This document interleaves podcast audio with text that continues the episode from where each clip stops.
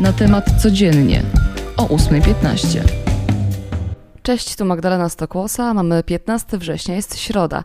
Zaczynamy w Ergo Arenie. Nasi zawodnicy w ćwierćfinale Mistrzostw Europy wygrali z Rosją 3 do 0.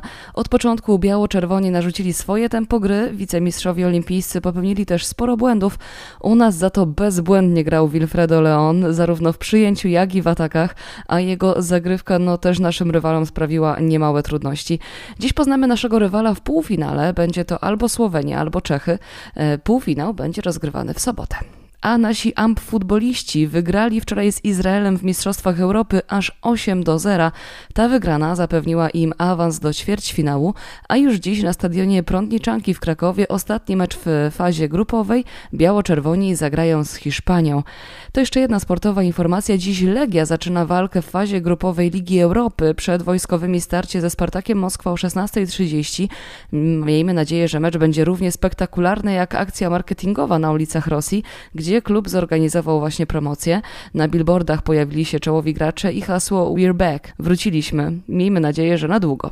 A po więcej sportowych informacji odsyłam Was na naszą stronę. Tam m.in. relacje z wczorajszych meczów w ramach Ligi Mistrzów. Ok, zmieniamy temat. Medycy nie przyszli, ale minister nadal ich zaprasza na jutro. Wczoraj nie odbyło się spotkanie z protestującymi, ponieważ jak podkreślają medycy, nie będą oni rozmawiać z Ministerstwem Zdrowia, chcą rozmawiać z premierem Mateuszem Morawieckim. Minister Niedzielski mówi, że to niemożliwe i zaprasza przedstawicieli wszystkich związków na jutro. Odpowiedziała tylko Solidarność, która zadeklarowała obecność. Przypomnę, że Białe Miasteczko zostało rozbite przed kancelarią premiera pięć dni temu. Oprócz medyków protestują też media. Dziennikarze z 35 redakcji sprzeciwiają się zakazowi pracy w strefie objętej stanem wyjątkowym.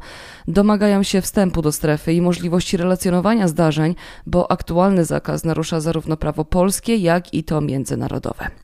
Teraz Sejm, w którym dziś odbędzie się przerwane w sierpniu posiedzenie w sprawie m.in. wyborów kopertowych, posłowie wysłuchają raportu prezesa Najwyższej Izby Kontroli Mariana Banasia. Według szacunków NIK-u koszt tych wyborów wyniósł 76 milionów złotych. Posłowie wysłuchają też informacji ministra zdrowia w sprawie programu szczepień oraz premiera, który przedstawi ostateczną wersję Krajowego Planu Odbudowy. A jak już przy tym temacie jesteśmy, to wczoraj Rada Ministrów ustaliła nową stawkę minimalną. Wzrośnie ona od przyszłego roku, będzie wynosić 3010 zł, to o 210 zł więcej niż jest teraz. Oczywiście brutto.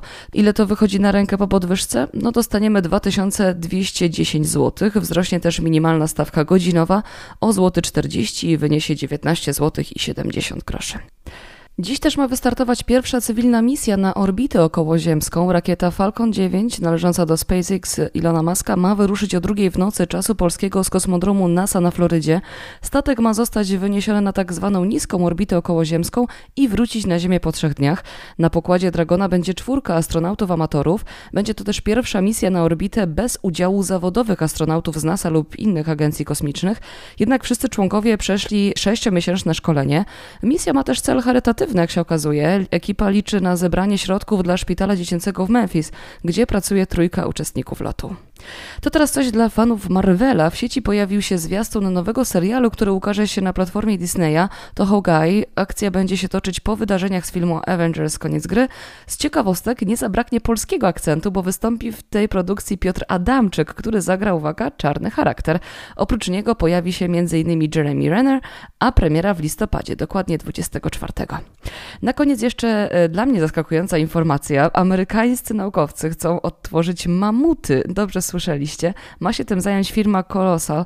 Dostała na to grant w wysokości 15 milionów dolarów. Mamuty miałyby powstać ze skrzyżowania DNA słonia azjatyckiego, któremu grozi wyginięcie, i DNA mamutów, które wymarły 10 tysięcy lat temu.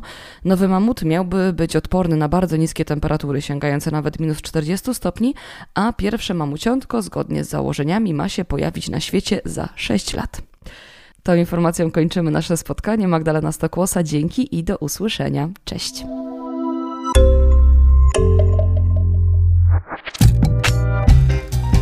Na temat codziennie o 8.15.